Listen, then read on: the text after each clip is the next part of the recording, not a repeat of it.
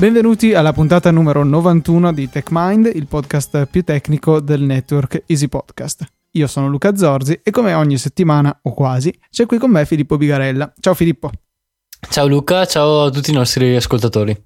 Siamo tornati, siamo tornati con eh, delle novità da casa Google, aerei che si spengono, eh, malware che distruggono i computer di quelli che cercano di analizzarli. Insomma, questa settimana c'è veramente parecchio di cui parlare.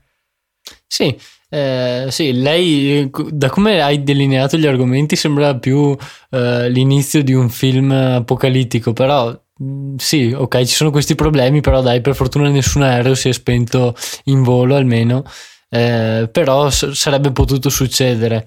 Eh, e sarebbe potuto succedere eh, a causa di un errore di programmazione ancora una volta. Quindi, eh, parlando di questo episodio, cioè parlando di questo argomento, capiremo eh, ancora meglio quanto sia importante in realtà eh, stare attenti al codice che si scrive e che eh, effetti catastrofici può avere un errore appunto nel, nella scrittura di un programma. Eh, in questo caso, infatti, eh, è un bug che colpisce eh, degli aerei, come, come già detto, eh, e precisamente i Boeing 787 Dreamliner, eh, che è un, appunto un modello di, di aereo di linea. Ehm, ora non so quanto, eh, quale sia la diffusione di questo modello, ma penso eh, abbastanza capillare, dato che nella mia vita ne ho presi almeno 3-4 di 787, quindi Ehm, non è un aereo in disuso, non è un modello in disuso assolutamente, ma, ma uno dei modelli probabilmente più utilizzati.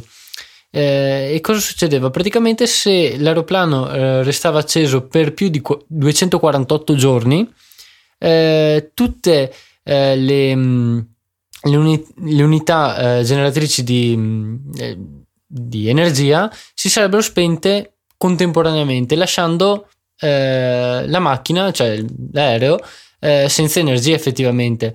Eh, e nonostante ci, ci, potessero essere altri sistemi di recupero, eh, magari durante il volo dell'aereo, però eh, durante le fasi di atterraggio o decollo e, e taxiing nel, nell'aeroporto, appunto, questi, questi meccanismi di recupero secondo quanto riportato, non sono attivi o comunque non entrano Mm, non entrano in funzione ancora.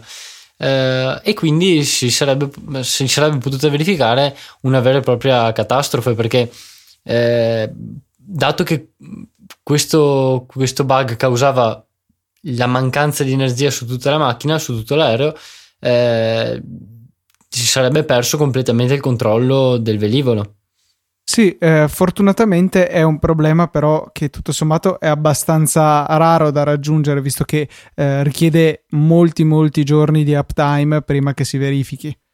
Sì, eh, infatti sono 248 giorni come, come abbiamo detto e oddio adesso però sinceramente non so quali siano i costi e i tempi dell'avvio da zero eh, di, di un aeroplano perché eh, se l'avvio avviene come un computer o più, più, o meno come un computer, quindi magari nel giro di minuti, non dovrebbe essere un problema riavviare i velivoli, però mh, se supponendo magari un riavvio impiega 7-8 ore, mh, queste ovviamente sono solo supposizioni perché non ho la più pallida idea di, eh, di come siano progettati questi sistemi, eh, beh allora potrebbe essere eh, comunque un... Um, una cosa non da sottovalutare perché vorrebbe dire che i velivoli non vengono riavviati al termine di ogni volo, ad esempio, oppure ogni due o tre giorni.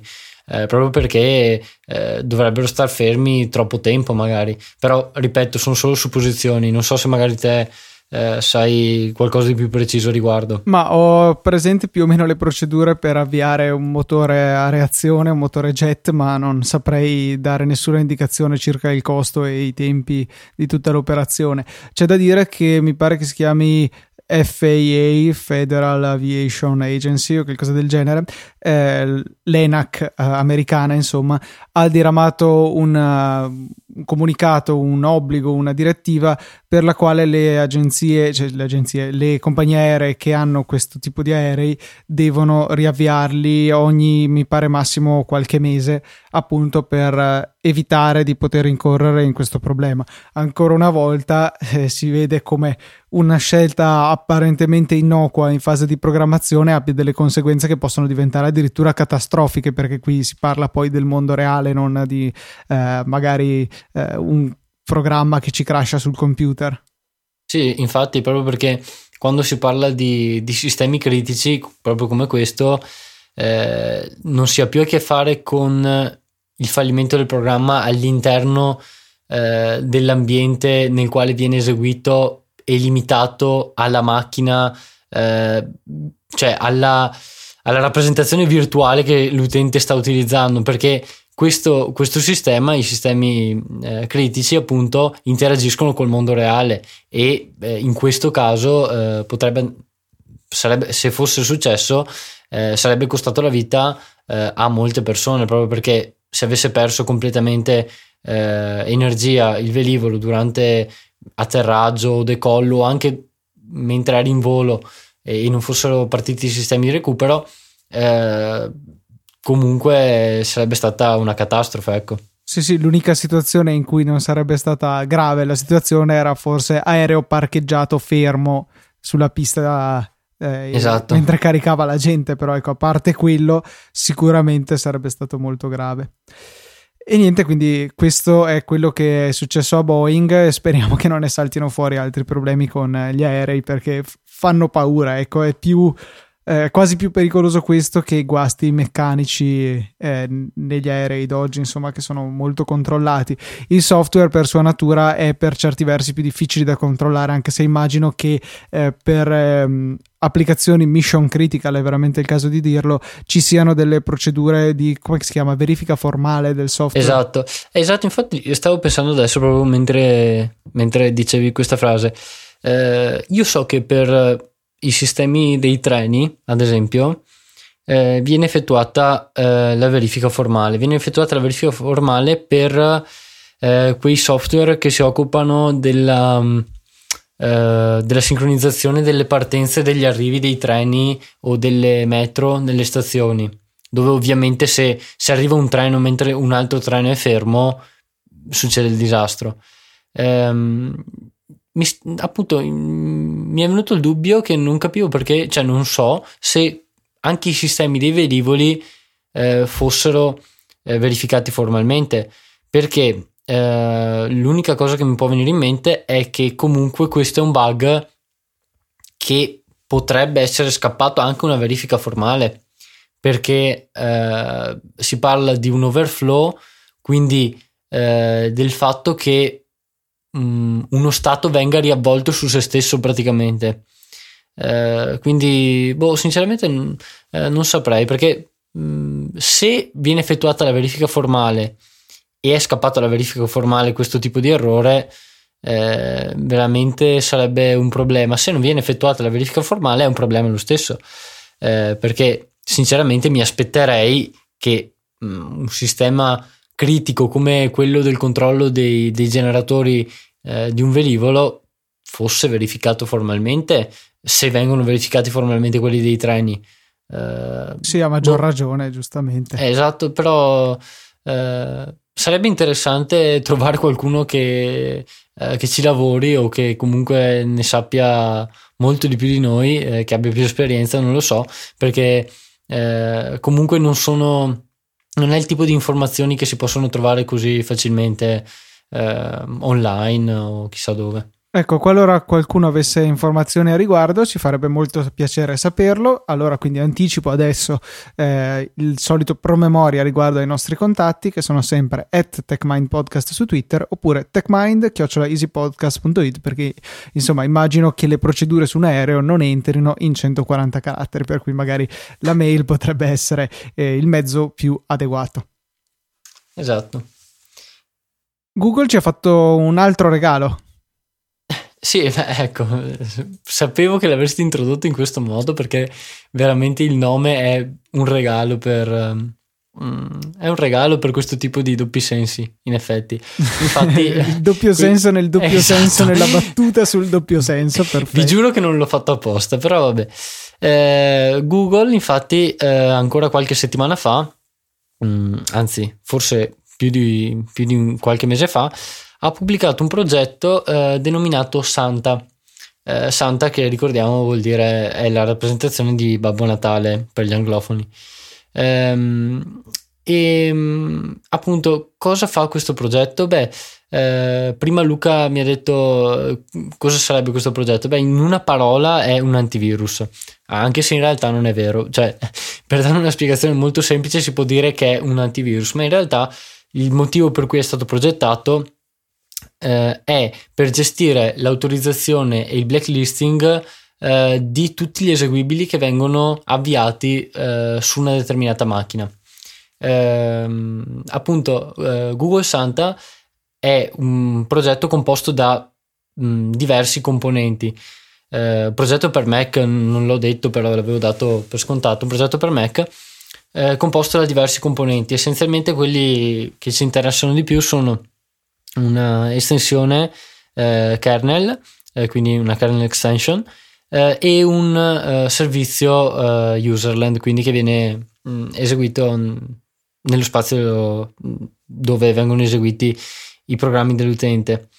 Eh, e ha due modalità Santa. Eh, il primo è eh, il cosiddetto, ehm, come viene denominato, ecco, ok, monitor mode. quindi praticamente un...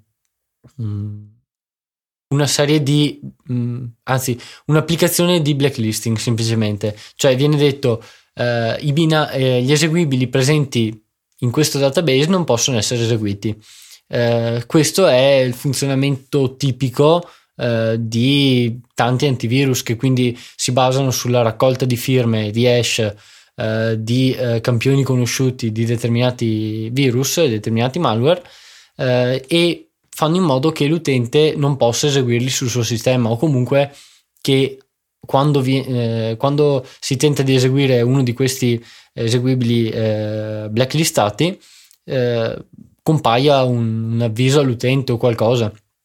Eh, questo è proprio quello che fa Google Santa in monitor mode.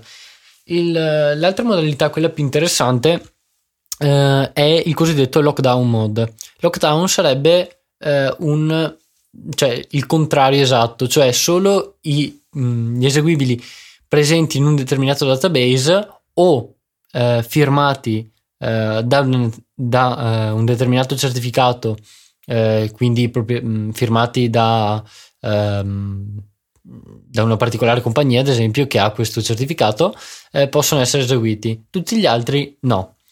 Eh, questo è utile, ad esempio, in ambito enterprise perché eh, soprattutto in, un, in, una rete di, di, macchine che si occupano di, ad esempio, ricerca di sicurezza uh, o analisi malware o qualsiasi altra cosa, può essere utile dire, eh, bene, ehm, io voglio che eh, su questa macchina sia possibile eseguire solamente eh, i binari firmati da Apple, perché altrimenti il sistema operativo non si avvia, eh, e eh, i binari firmati dalla mia compagnia X. Quindi io ho ottenuto un certificato attraverso il quale eh, applico la firma ai, ai programmi che creo eh, e solamente i programmi, gli eseguibili firmati con questo certificato possono essere eh, eseguiti su questo, su questo set di macchine.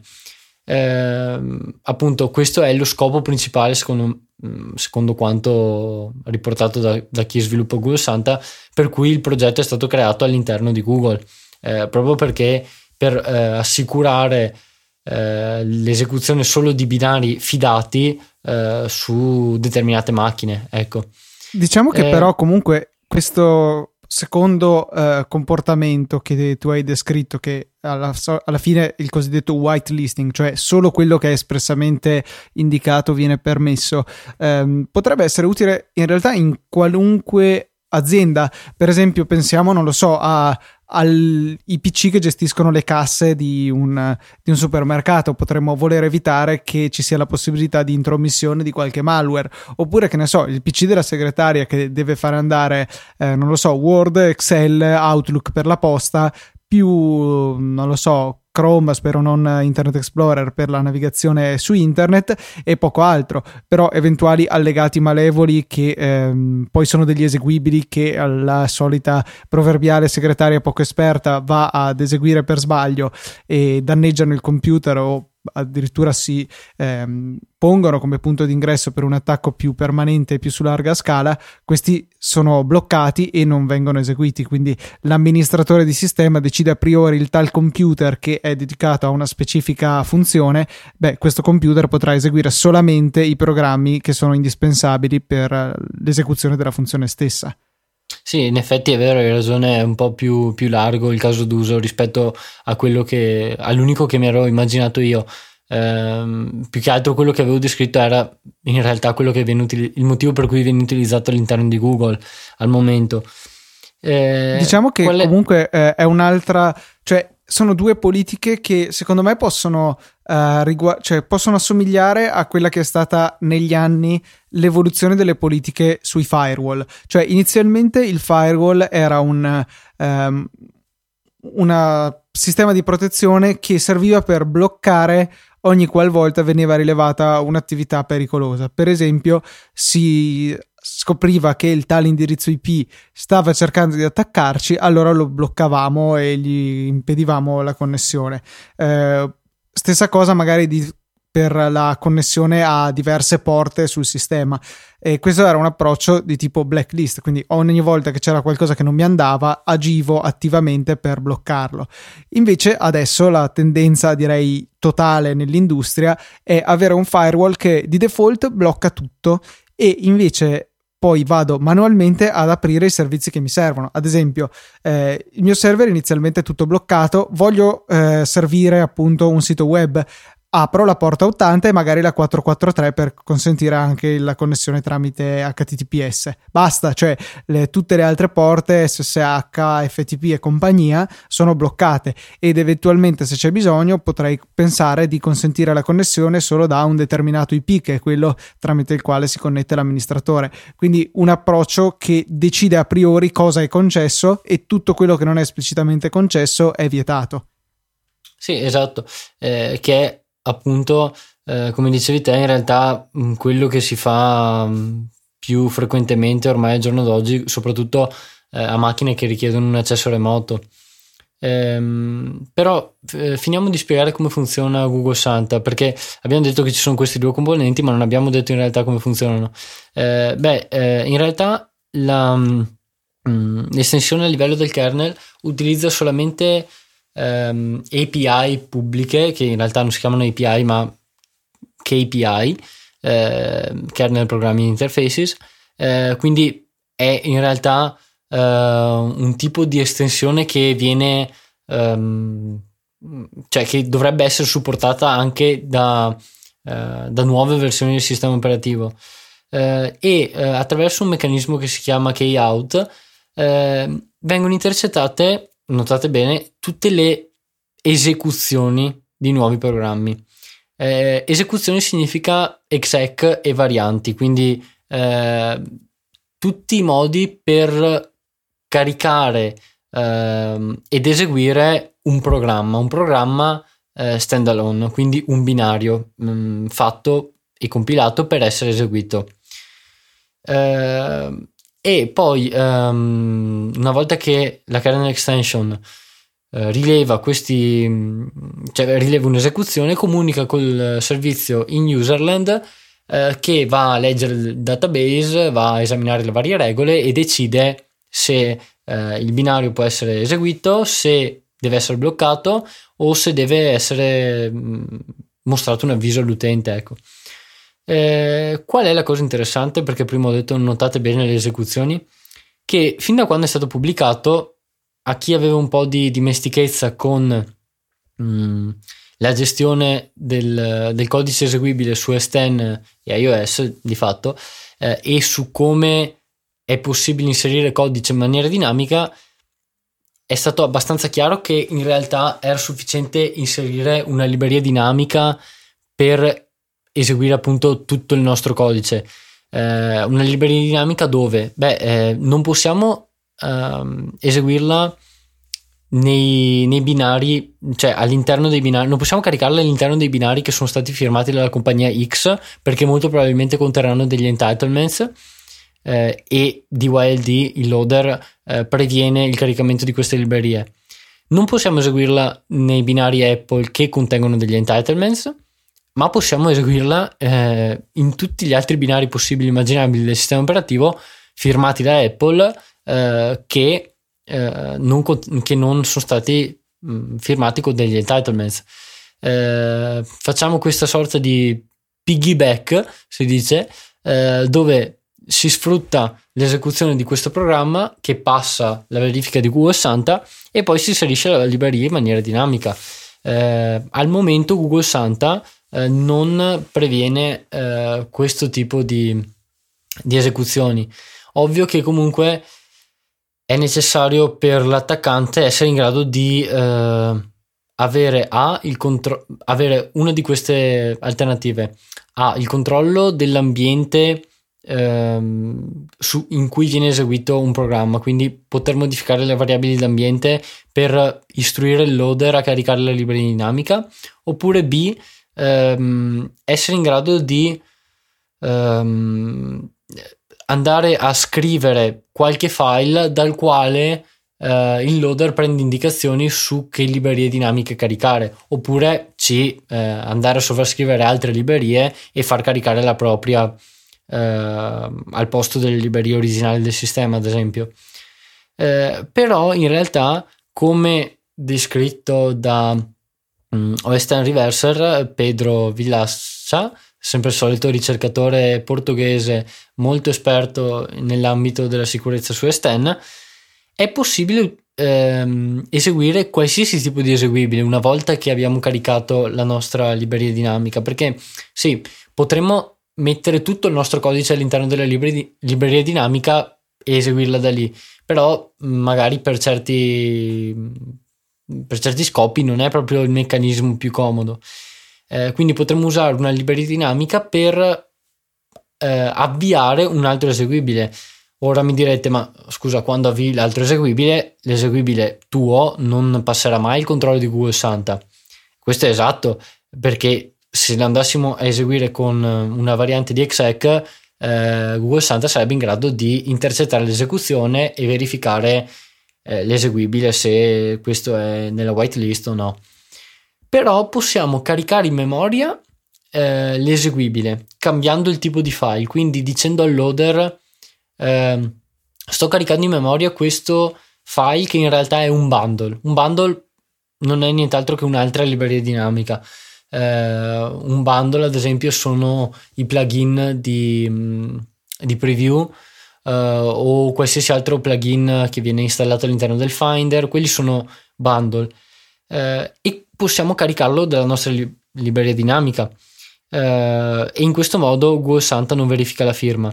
Dopodiché, sempre uh, in memoria, possiamo andare a cambiare di nuovo il tipo di file e quindi a dire eh, una volta che è stato caricato, no, questo file è un eseguibile in realtà.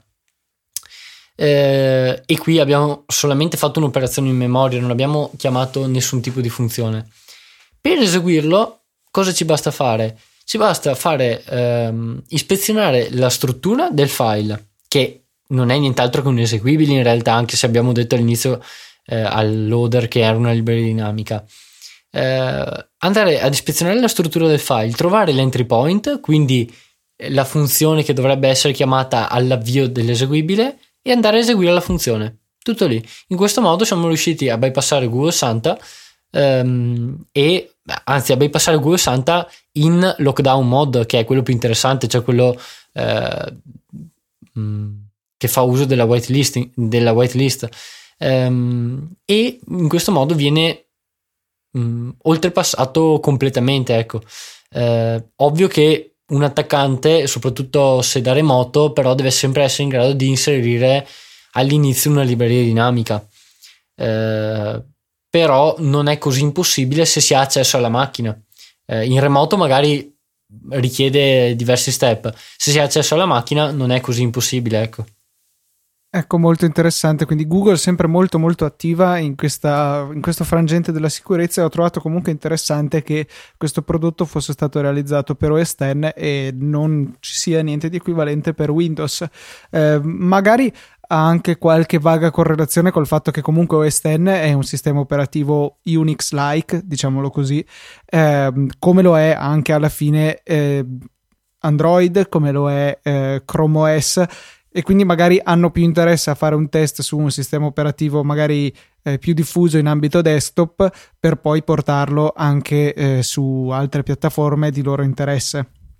Eh, potrebbe essere, eh, so solo che l'unica cosa che so è che è stato realizzato eh, dal, dal, dal, team Macintosh Operations eh, all'interno di Google, eh, quindi penso che per ora resterà solamente Mac. Poi magari se questa soluzione scala e quindi funziona bene eh, anche cioè, su una grande rete e viene applicata man- con successo su una rete che fa utilizzo di molte macchine Mac, magari si potrebbe pensare di portarlo anche su eh, altri mh, derivati da Linux. Ecco.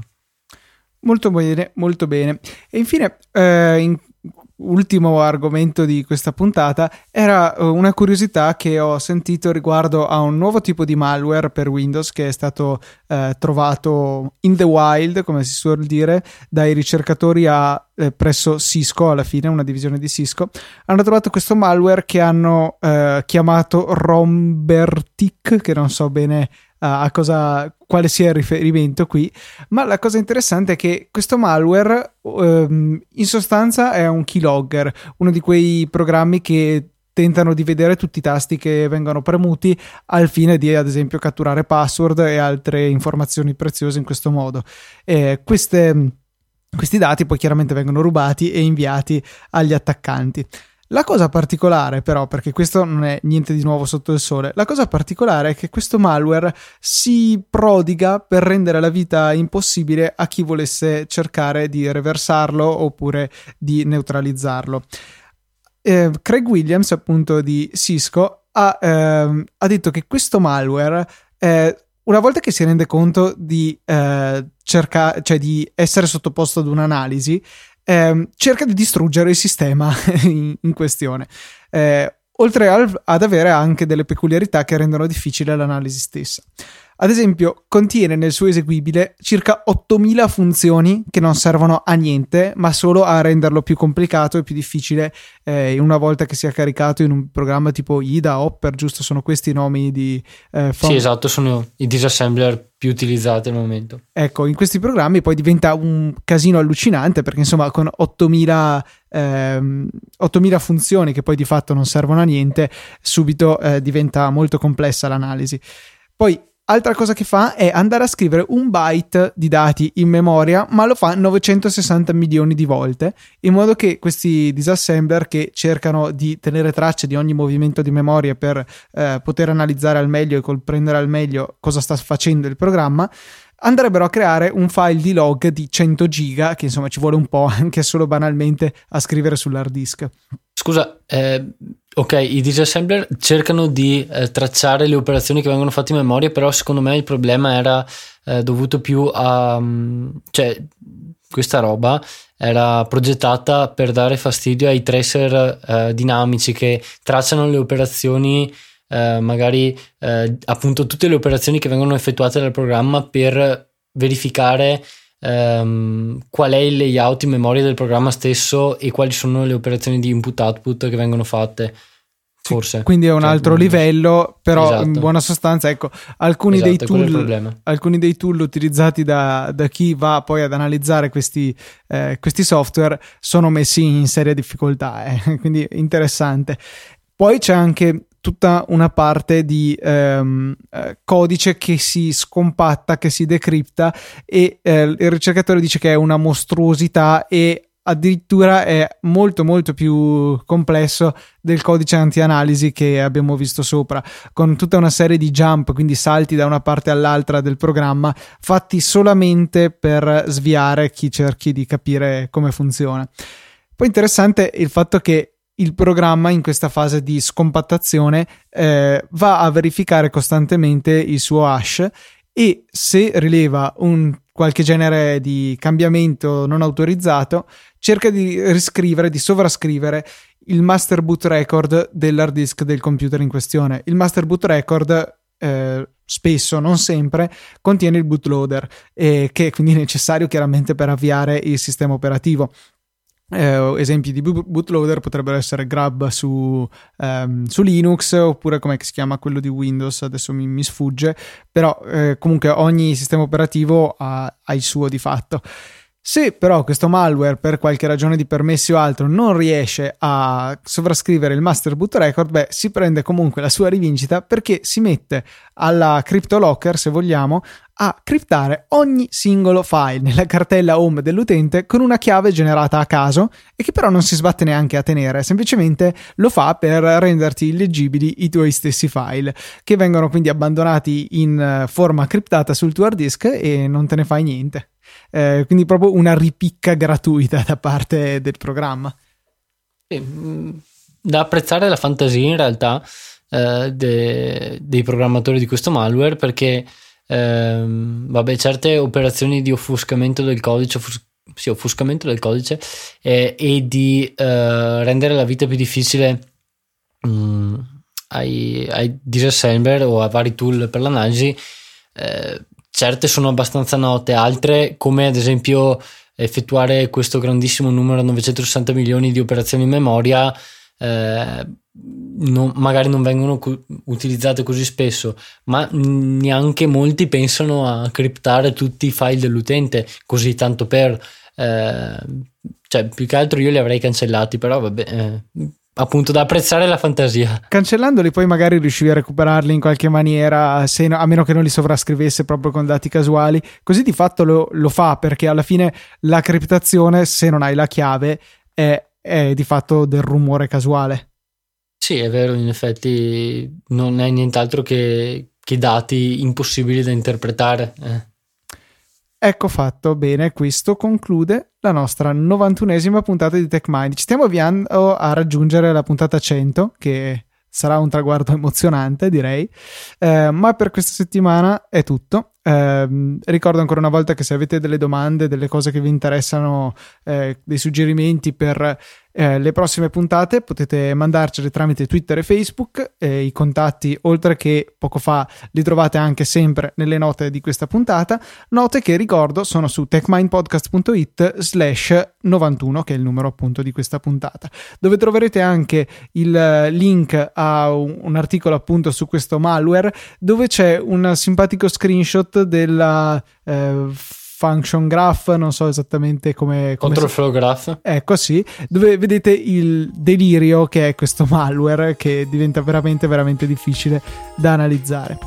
Grazie a tutti per l'ascolto, un saluto da Luca e da Filippo.